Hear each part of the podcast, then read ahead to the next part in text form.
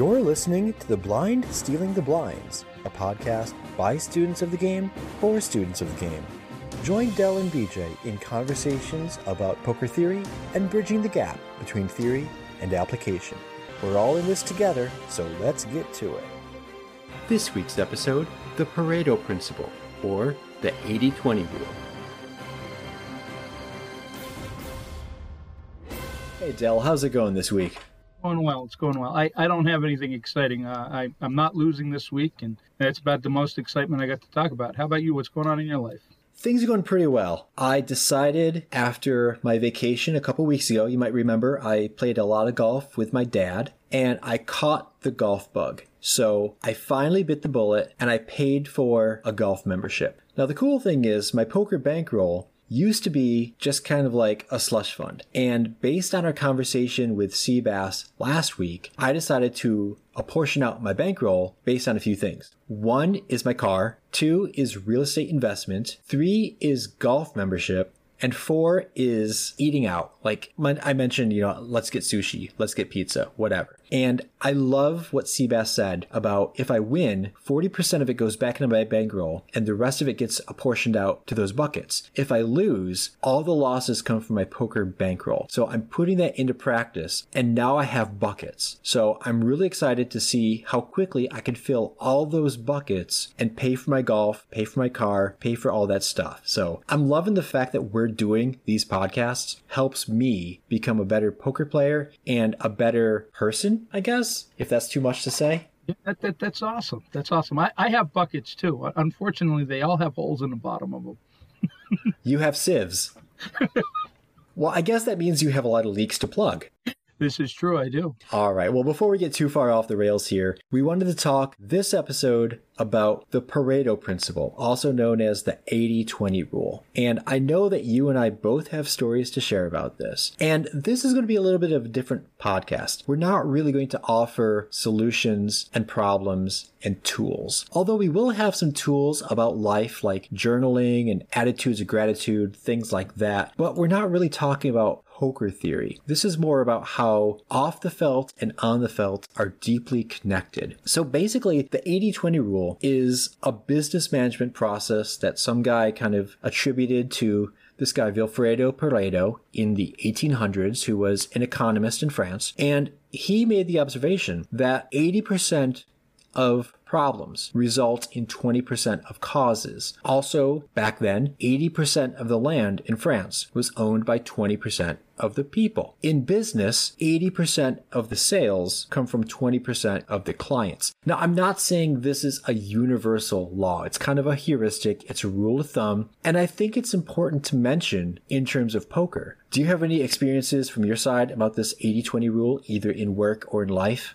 Yeah. Um, before we get to the poker side of it, I do. I, I think that it bears out. I've been a foreman on a lot of the jobs I've been on, and I can tell you that it's always there's always a smaller percentage of people that are getting the majority of the work done. 20% is a nice rule of thumb we throw out there, and, and I've used it myself. The 80 20 rule. I'm getting 80% of the work done by 20% of the workforce. I used to think, and it, and it created a lot of frustration. I used to believe that my purpose as a foreman was to get that other 80% to match the production of that 20% that was being productive. And it's really not. You're going to be extremely frustrated doing that. I know now that what I needed to do was I needed to get that other 80% to finish that 20% that needed to be done. And it's the same in poker, I think, in the sense that when we go into study, everybody tries to take and learn everything at once. But I would argue that 80% of the gains we're going to make playing poker are going to come from 20% of the topics that we can study the leaks we can plug right now that are going to gain us the biggest amount. So when you started, you said we're not really going to we're going to talk a lot about life and stuff, but I think it does directly apply to poker also in the sense that there is this topic here that if I study, I'm going to gain so much. And of course, there's this topic over here that if I study, I'm only going to gain a little bit. Well, what's better for me to study? It's that 20% that's going to give me the biggest gains that I want to focus on to begin with. I want to get that down before I start struggling with that other 80% that is going to gain me a little bit of EV. What's 0.01% of EV for me when I can gain 10% EV over here? So, you know, I think that applies directly to how I feel about it and how I've worked in life about it is that I used to struggle trying let, let's get that other 80% to work as hard as that 20%. Never worked. But when I changed my philosophy to how do I motivate that last 80% to finish up the 20%, and I focused more on taking care of that 20% of my workers that were getting the most done. I wanted to make sure I took care of them and kept them happy. Well, it's the same thing with my poker growth. I want to keep that part of me happy that is going to gain me the most. That's a really astute observation into something that I learned as managerial economics. If you have a poor performer and a rock star, it is always worth your time to focus on growing the rock star. Because if that rock star were to grow by 10%, that 10% would dwarf the productivity of the poor performer. So it's like trying to squeeze blood from a stone. I'm not saying totally give up on the poor performers. You might need to take a different tact but you definitely want to focus on the people who, like you mentioned, are the 20% that do the 80% of the lifting. And so when we were talking about this concept of the 80-20 rule, it occurred to me that it applies both in life and in poker. How many times have you heard people getting so frustrated over a bad beat? Okay, I use bad beat in scare quotes. They have their aces cracked. That's like an 80-20 rule right there. 80% of the time your aces should win. Not 100%, but people think that way. So when their aces get cracked, they get so upset and livid. They go on tilt. Their whole poker train goes off the rails. How many times does that happen? So I used to teach my son about this, and it's what I called the happiness gap. It's the gap between what is and what ought to be. And whenever you have a huge disconnect between what is, or at least what you think is, versus what you perceive ought to be, that can cause a lot of dissonance and a lot of frustration. So a few things you can do is either change what is, change what you think ought to be, change your entire mindset about even having oughts, or accept what you can't change. It's like that serenity prayer. I, I, I don't have an exact count. Um, I, I stopped counting at uh, 2,453. Um, uh, no, all kidding aside, the, the reality is, is that this is very much one of those things about poker that we've often talked about how we feel that poker is a microcosm of life. Well, life is not fair and neither is poker. There are times you're going to work really, really hard at something and you're going to get beat by somebody who is clueless and doesn't put the work in, just like in real life. So I think that this whole thing where the problem with fairness is is fairness is about what ought to be or what we perceive ought to be. If we can learn to accept the reality, when we work real hard, whether it be in life or at poker, all we do is we guarantee ourselves better odds we don't guarantee ourselves success. We guarantee ourselves better off. And I know that this is gonna this is gonna be hard for some people to take because I know that I grew up with everybody telling me if I worked hard, that's how you got ahead. Well, no, there's no guarantee of working hard. There's a whole lot more that goes into it. All you do by working hard is increase your odds of success, and you pretty much guarantee your odds of failure are gonna go way up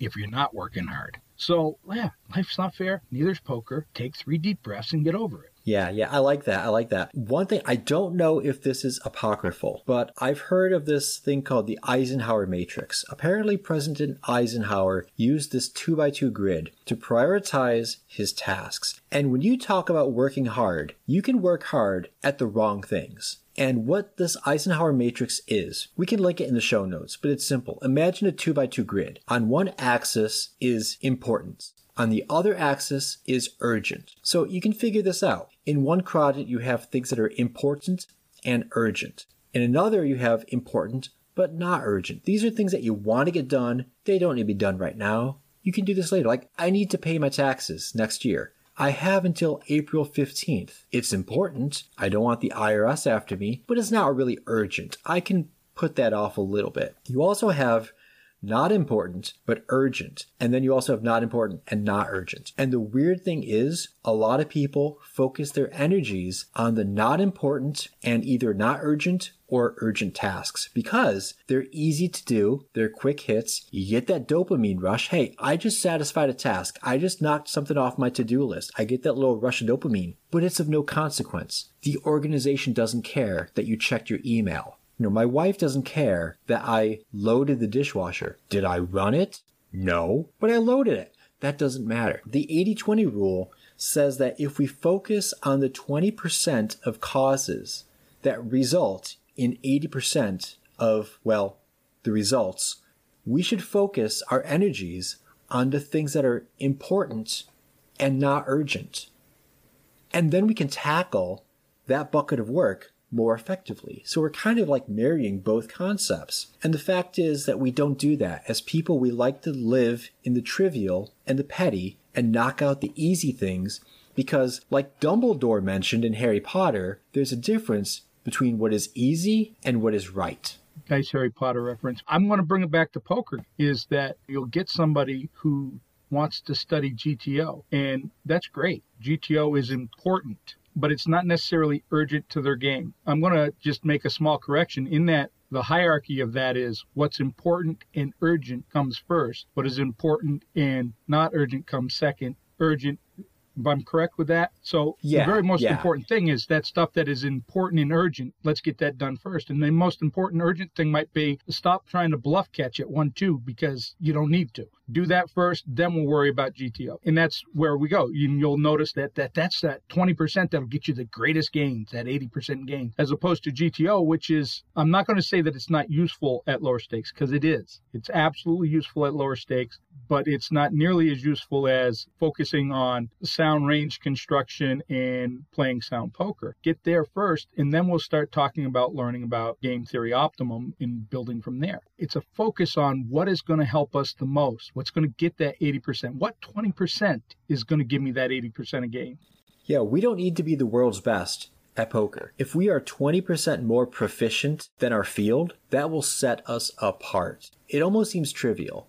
And maybe it is. But the fact is, I don't think it takes all that much effort to go from decent to markedly better. But you have to focus on the right 20%. So we had mentioned introducing some tools to this because there are tools that we can use to help us apply this in life and in poker. For example, I try not to make the perfect the enemy of the good. If something is good enough, I don't need to squeeze blood out of a stone and try to get that last inkling of goodness. The juice isn't worth the squeeze. And, you know, I've done some hand reading exercises on YouTube because, frankly, that's been a weakness of mine. And I think if I can just get 20% better, I will make a huge difference. So I've been focusing on that. But another thing is like journaling focus on the 20% of things. And I, I bring this up because it's something that I want to do. I've never done this before and I'm interested in trying this out. Journaling.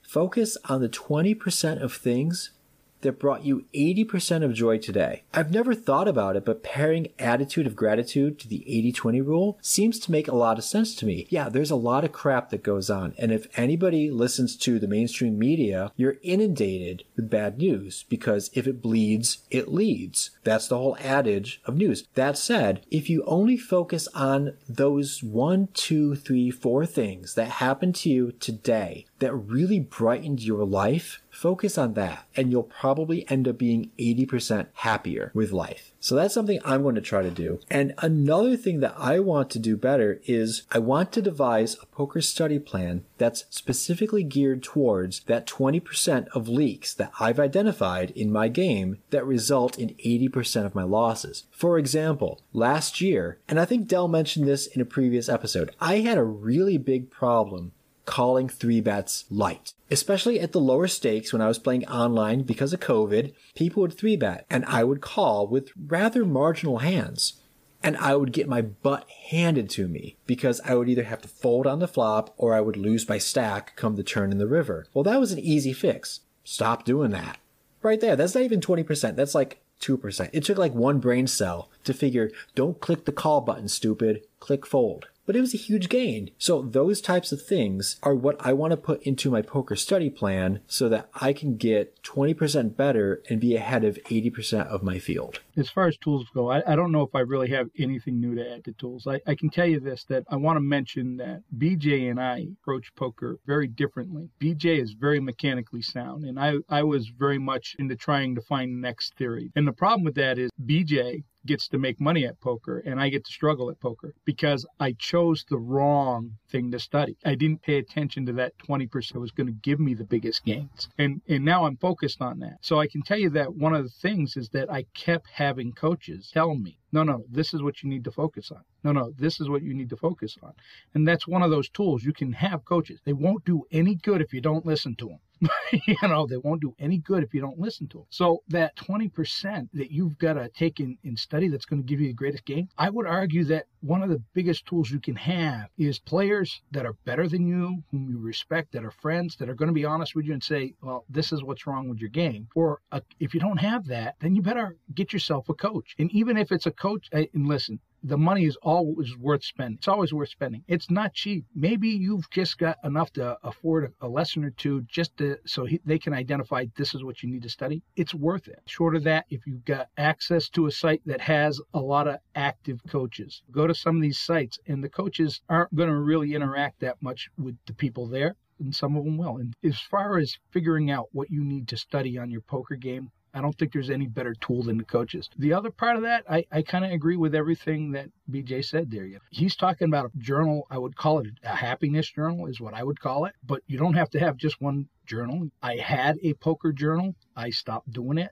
I was gaining much better when I was doing it. And I guess going forward, I probably need to start journaling again. I love the happiness journal. I really do. I think that that's something I might want to apply to my life too. I think that's all I got. Excellent. We'll link to the show notes for episode seven, which is our conversation with Matt Vaughan about coaching. Because Matt brought up a key point that Dell hinted at. Many times, a student will come to a coach thinking they need to work on A, B, and C. And after a conversation with the coach, the coach and the student both realize, oh no, I need to work on G, H, and Q. Completely out of left field. Not what you think you need to work on and that gets to working on the wrong 20%. And now that Dell's figured out that he was working on the wrong 20%, I'm interested in following Dell's poker journey. You mentioned you're going to post more videos on YouTube, right? About your poker journey? Because yeah. I want to follow that. Yeah, I'm going to, well, first of all, I'm trying to get better at it. Uh, anybody who's watched them, I'm sorry about the quality of them. Um, not a very good at the post production. Uh, BJ is awesome at it. I'm going to try to get a little better at the videos and I'm going to try to be a little more regular with them. One of the things I'll tell you is that there's been a lot of reasons not to do it and they've all been legitimate, but the next one will explain why that's not good enough. Yeah, there's always a difference between a reason and an excuse. So that's interesting. Anyway, I got nothing else to add on this episode. How about you, Dell? Not a thing. I'm happy to end it here. All right. Well, thanks for joining me, Dell. And until next week, this is The Blind Stealing the Blinds. Like what you heard? Head over to anchor.fm slash the blind stealing the blinds to continue the conversation and join us on the socials. While you're there, you can also support the show. One blind per month is all we ask.